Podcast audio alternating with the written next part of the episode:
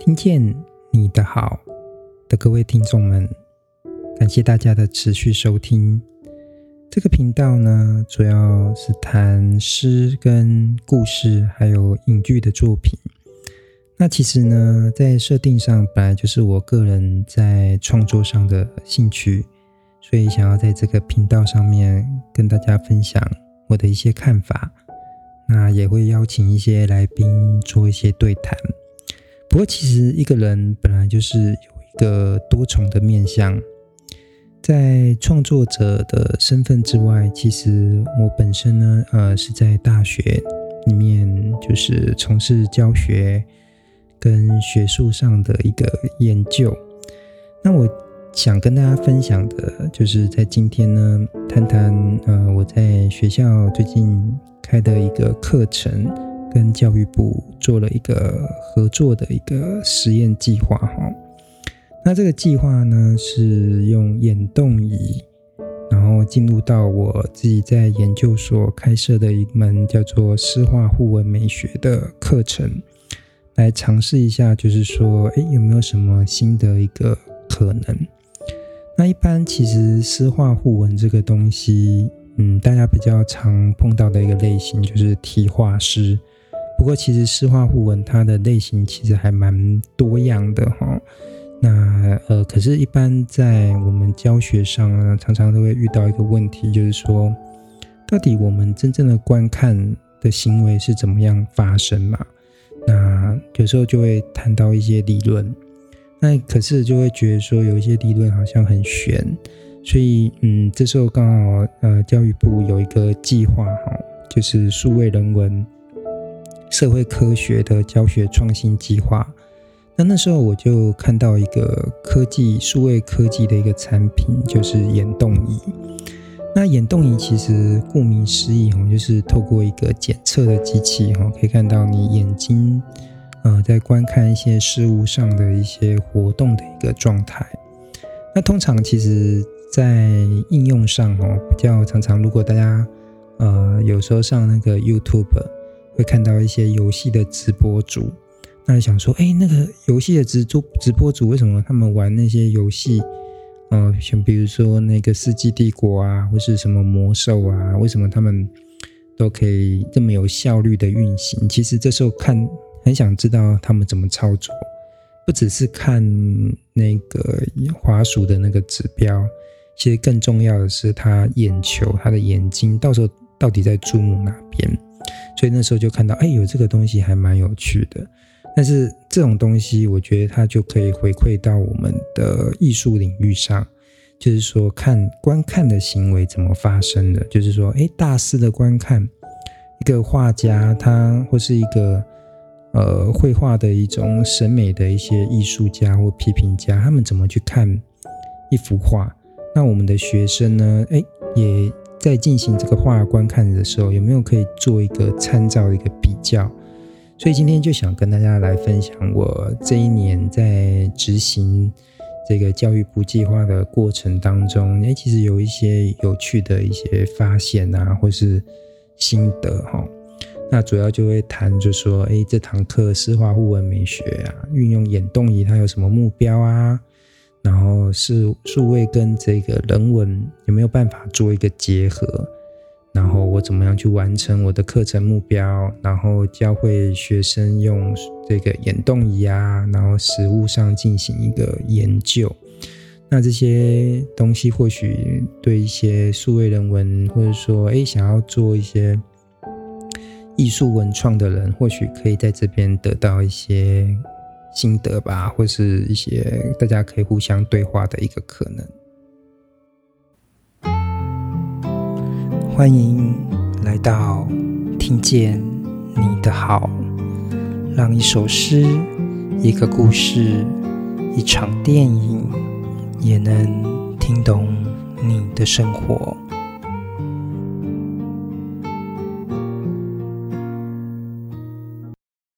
我的诗画互文美学研究这堂研究所的课，很高兴呢，能够通过。教育部的数位人文社会科学教学创新计划的支持哦，推动了一个眼动仪与诗画互文美学课程中的视觉思考、大数据教学应用这个实验型的计划。这个实验，呃，是怎么样的一个发想？哈，因为一般我们在谈诗画互文的时候，通常会很直觉的就引用苏东坡，然后这个非常伟大的一个宋代作家，去谈这个唐代同样一样也是非常伟大的一个诗人哈，就是王维的诗跟画，他就谈到就是说诗中有画，画中有诗。那通常我们在谈这样的一个文献的时候，就在这边就结束了。或者说，在一般的艺术的赏析啊，或者是聊天的时候，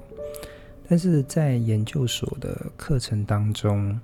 他马上就面临的一个问题就是，所以那然后呢，诗诗中有画，画中有诗，那然后要怎么样呢？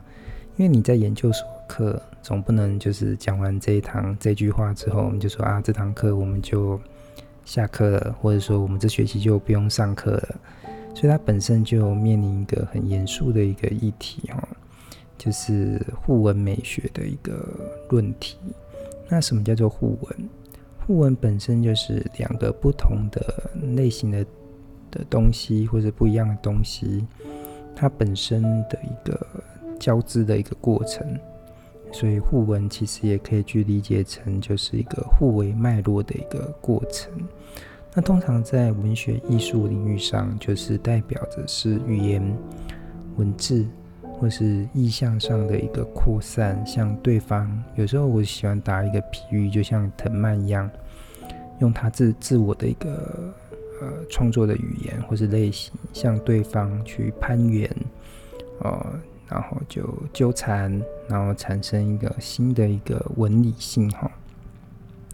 那当然，在大学当中，其实我们也可以从学科的角度上去思考它哈。所以它变成诗画互文，它就变成是诗学跟艺术学上的一个互文会通。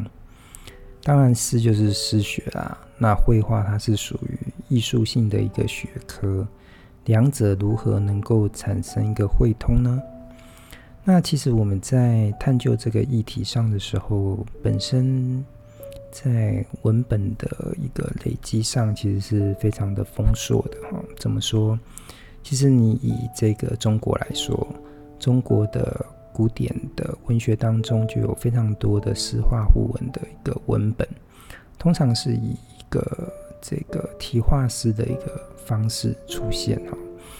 那你可以在时间上去追溯它，你可以发现它从这个魏晋六朝的时候，然后一直到唐代，然后五代十国、宋代，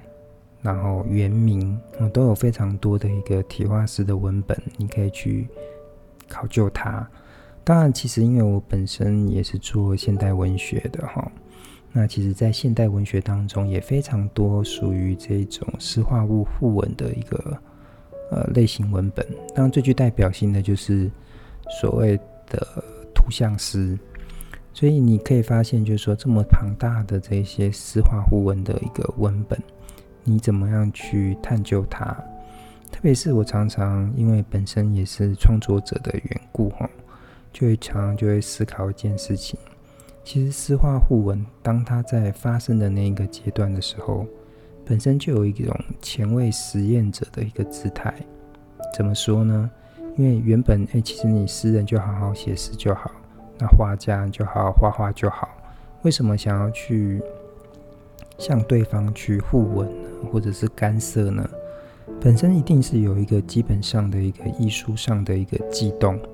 会发现，就是说啊，原来诗人去看画家的时候，发现啊，他也表达了我所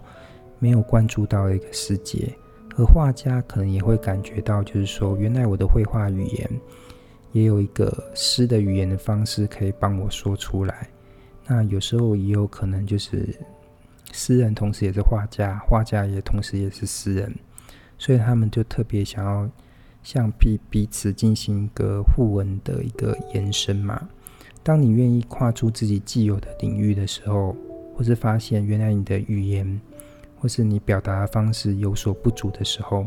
你这个互文的本身本身就在做一个突破性的一个实验哈。一般你在跟这些创作者接触的时候，就很自然就会理解他们的样的想法。可是有时候回到这个学术圈的时候，就可能会被特定的学科所局限住。就像我刚刚讲的，就是诗可能是诗学，绘画可能是艺术学，或是其他各种领域，可能都用一种学科的方式去把它局限住。所以我自己本身在研究所开这一个诗画互文美学课程的时候，就是想要去突破一种既有学科上的一种限制吧，或者是说，呃，我们在学术象牙塔上很容易封闭自我的一个一种教学或是研究的那种位置哈。所以，呃，在教学研究上，我要用什么样的态度去回应他们的前卫者的一个角色？这时候我就呃有看到，就是眼动仪这个东西还蛮有趣的，就是它是可以顾名思义嘛，就是侦测你眼睛的一个运动，非常客观哦、客观到原来你都没有发现，原来你曾经看看过那里，因为我们这个人的眼睛的运动出乎意料，你可能一秒钟你就看了很多的一个扫视啊，或是凝视的一些动作。所以，其实这种客观可以帮助你去厘清原来你也不知道的一个想象的一个状态哈，就是说，原来我的想象也不是我想象的那个样子哈。这句话有点绕口，但是确实它的客观本身就也很像一个前卫者去挑战你的想象。所以，在我这个这堂呃研究所的课当中，就想透过眼动仪。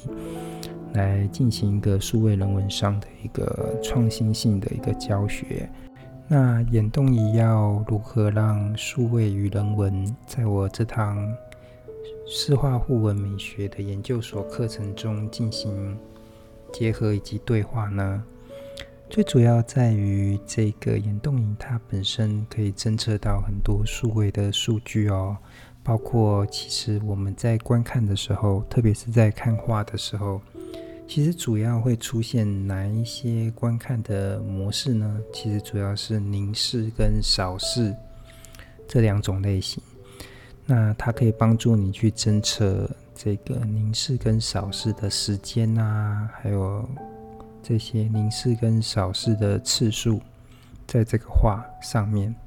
那特别是还最重要的还在于说，你观看那些东西的时候。出现的那个凝视点，它们在各个凝视点当中的空间分布有什么样的关系？那另外就是你的凝视点的时间的顺序会有哪些数据？这些数据在整合在一起的时候，其实，嗯，我使用的这个眼动仪，因为它本身是一个价位蛮高的这个眼动仪，所以也很感谢教育部这个计划啦，因为。如果没有这个计划，是不能够买到这样的等级的眼动仪。这个眼动仪大约就是九万多吧。那所以，如果你有兴趣的呃朋友，如果你到那个网络上，你可以看到一些很便宜的，大概就是那种三四千或者两三千。不过那种眼眼动仪通常就只能去做一些比较趣味性的应用，比如说。呃，你去看 YouTube 上面的那些游戏的直播主，他们去玩游戏的时候，眼睛在看哪边？那他看哪边有什么重点？有什么重要呢？因为其实有一些呃游戏的那种竞赛哈，特别是那种呃，比如像《世纪帝国》啊，或是《魔兽》，他们那些竞赛的过程当中，为什么有些人就是可以？比较快的达成一些升级的条件。其实你不只是要去看他的滑鼠游标在点哪边，重点是他下一刻眼睛往哪边看。其实他的关注的那个方面就还蛮重要的。但是呢毕竟就是只能在游戏上应用。我们在一个人文学科上，特别是美学研究上，那个眼动仪的那个要求的准确度就必须要更为精密，可能是哪一个字，或者是说，因为一行可能一首诗可能有很多行，或是每一行里面有一些特殊的字眼，你要准的准到要对到。那另外就是画有时候会很大，但是也会有一些很小的细节，这时候就必须要高靠那种这种这么高端的眼动仪才可能做得到。所以具体到底要怎么做，或者说眼动仪怎么会在这个画上面呈现哈？我想就如同我刚开始去讲，就是苏东坡去谈这个王维。诗中有画，画中有诗。那我就以我课堂上哈，课堂上实际的一个例子，就是我请这个学生去看这个王维的《辋川图》。那王王维他就是诗人兼画家嘛，那都大家都知道，就是他很有名的这个集子就是《辋川集》。不过在这个绘画史上，也传下他一幅他的画。就是《輞川图》，所以我就在课堂前的时候，就请同学们来看这这一幅王王维的《輞川图》。那《輞川图》其实画的就是王维他在輞輞川这个地方有一个别墅，就把这个他别墅的样子就画出来。它是属于一个长轴形的一个画作哈。因为中国古代的绘画长轴形画作，它有一个很特殊的一个美学形式，就是你通常一幅就会非常长，比如说像《清明上河图》，可能都两百多公分，所以你在看的时候，就是边转那个卷轴，然后边去延伸那个画作，所以你在边转边放这个画作的时候，哎，其实就很像我们在看电影。早期的那种电影，它是可能是用那个那个卷子啊，或者拍摄的那个那个厘米片，然后就把它做出来。所以你在看呃中国的长卷轴画的时候，就很像在看电影。那我就特别选其中的一个段子，就是竹里馆，因为这个呃《輞川图》它。王维的那个别墅哈，其实非常的大哈，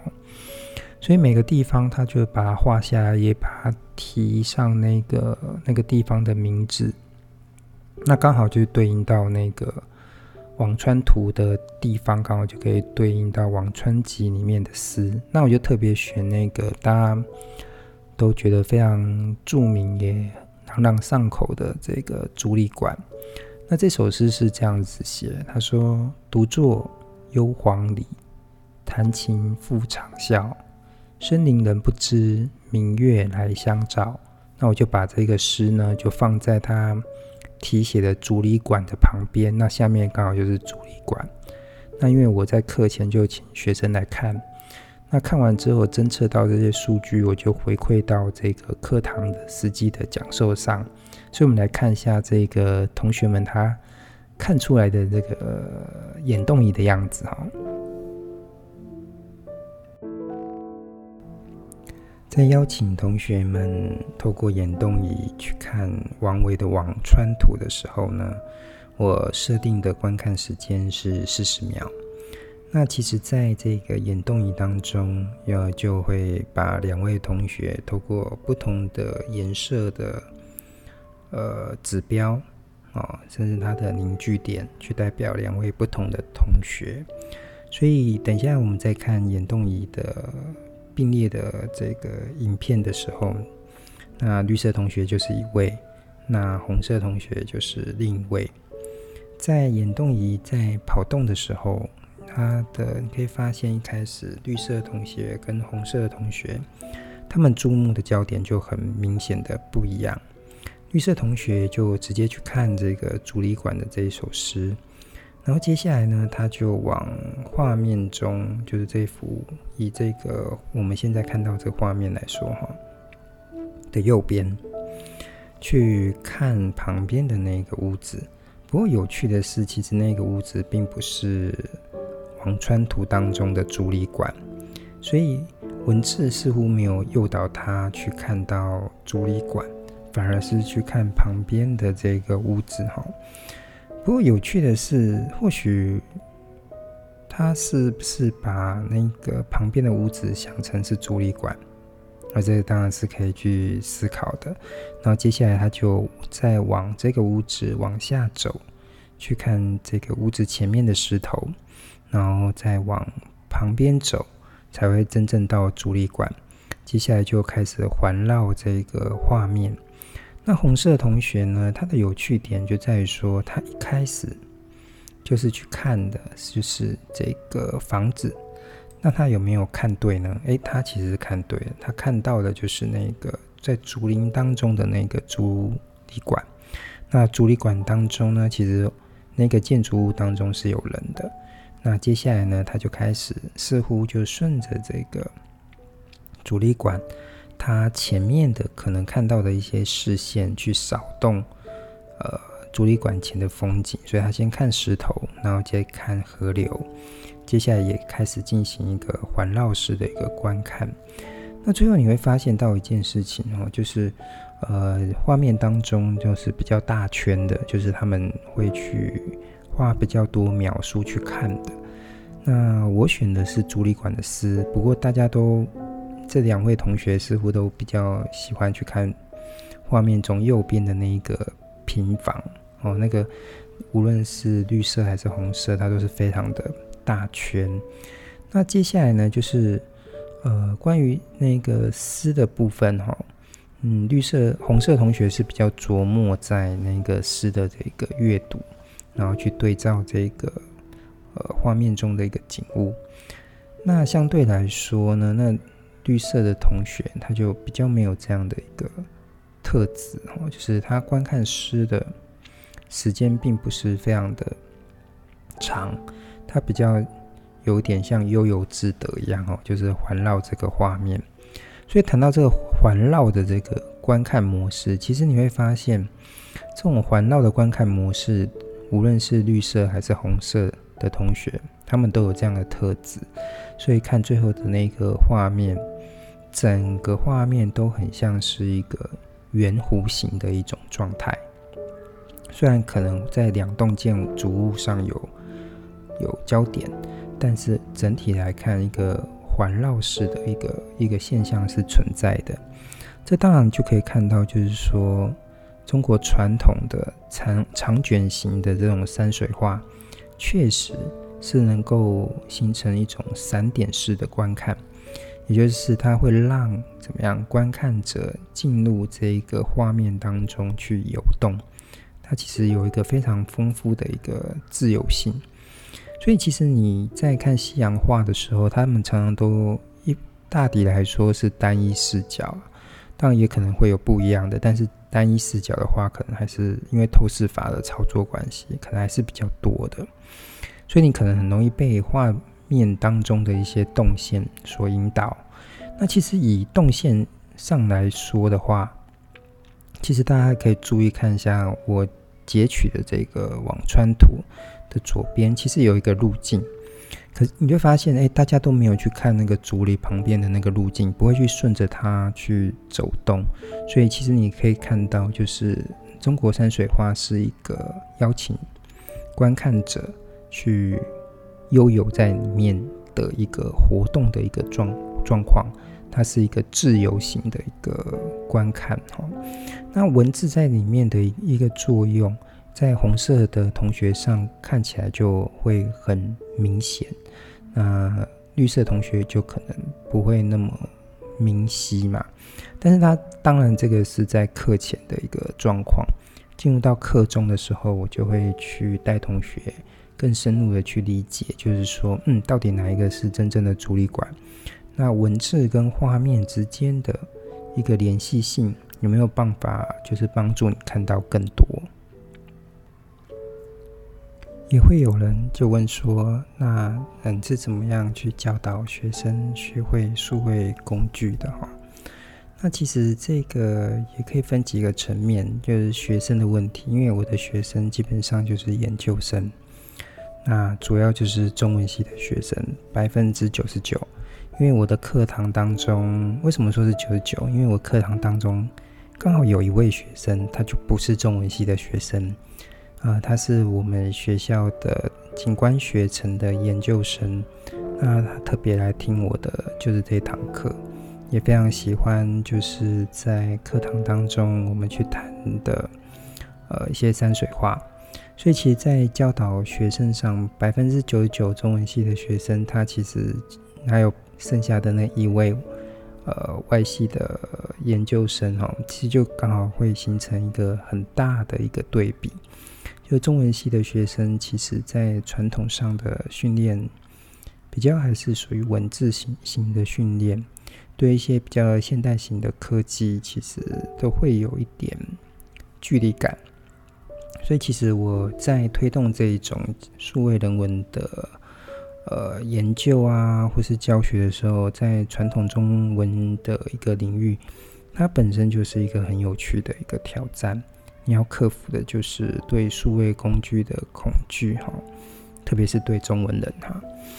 不过，其实我通常都会这样说，因为其实数位工具看起来这四个字很可怕，可是其实在我们生活当中，早就已经非常习惯的去运用它。我问学生说。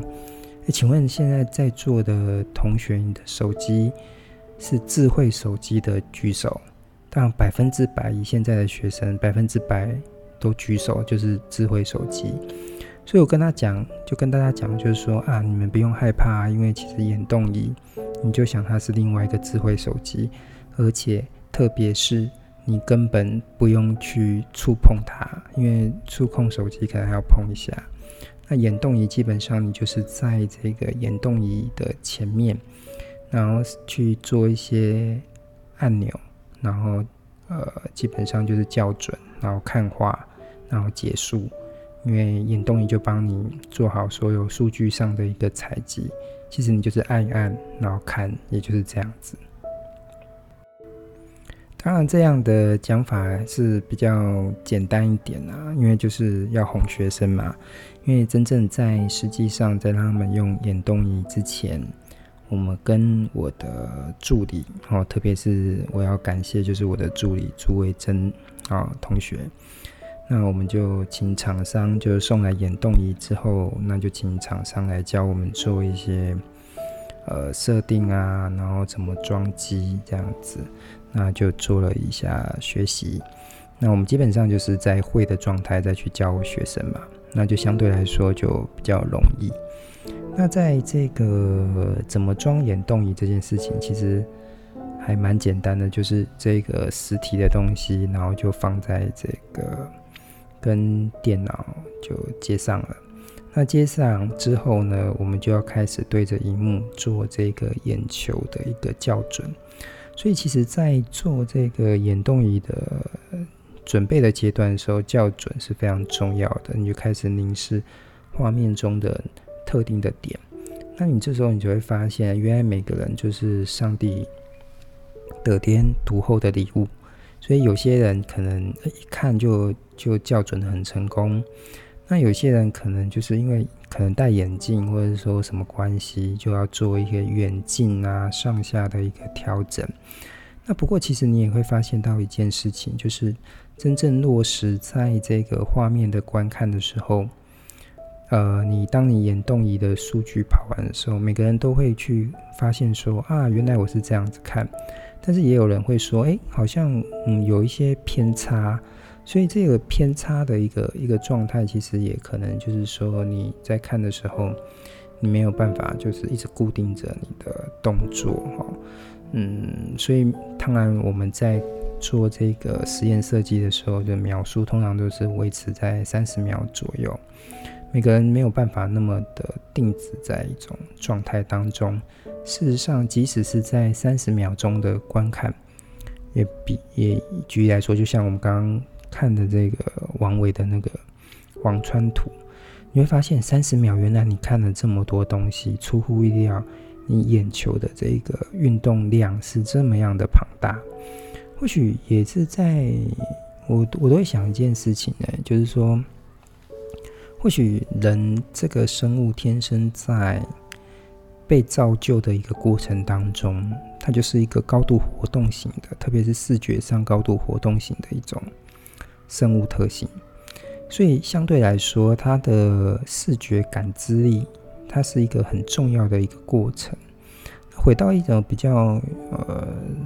修养上来说的话，要一个人静下来，真的是一个还蛮难的一个过程。所以呃，这也是一种心性上的一种训练啊。但当然是另外一个问题，我们还是回到艺术学上的问题。所以，正当你的视觉运动那么丰富的时候，画家到底要做什么样的一个图像的一个象征，才能够呃带你去看到他想要看到的，他所看到的，他所凝视的这个世界呢？特别是那个世界又感染到他个人的一个风格特质，或者是他生命中的困顿，或者是生命中当中认为什么是美的。在学生会操作岩动仪之后，那当然在研究所的课程上，他就马上必须要面临一个呃更为实际的问题哈，就是岩动仪怎么样在石化物互文上哦进行一个研究上的个论述发展，也就是说，到底怎么样去引导学生去应用数位工具在期末的实作当中。当然，其实讲到期末实作，其实也需要一个其中的一个实作还有练习，因为必须要透过一种其中的演练吧，然后到期末才可能会有一个比较强的精进哈。因为在其中的时候，我就请学生们啊，就可能是我提供的一些中国古典的绘画作品，那去做一下你的其中报告，那我会发现。啊，因为我逐一的在课堂上就跟他们讲一下我对他们呃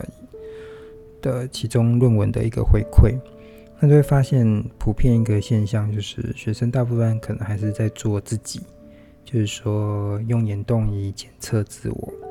那我就说，希望其实我们应该要去寻找一个另一个主体吧，就是一个差异化或是一个比较的一种状态。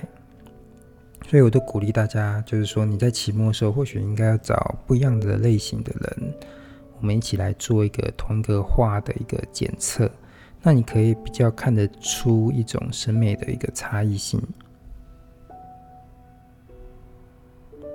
薛明成同学的论文，哈，期末论文是叫做《眼动仪数据的量化分析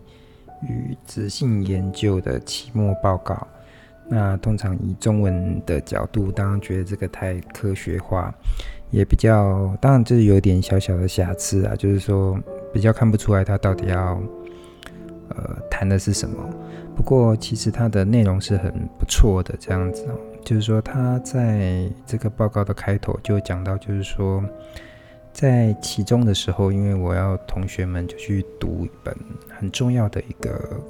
视觉美学的一个书，就是梅洛庞蒂的言语心，所以他想透过这个言语心的这个理论呢，然后来细谈一下一些呃湿画互文上的一些文本。那特别他选的就是一个很有趣的画，这个画就是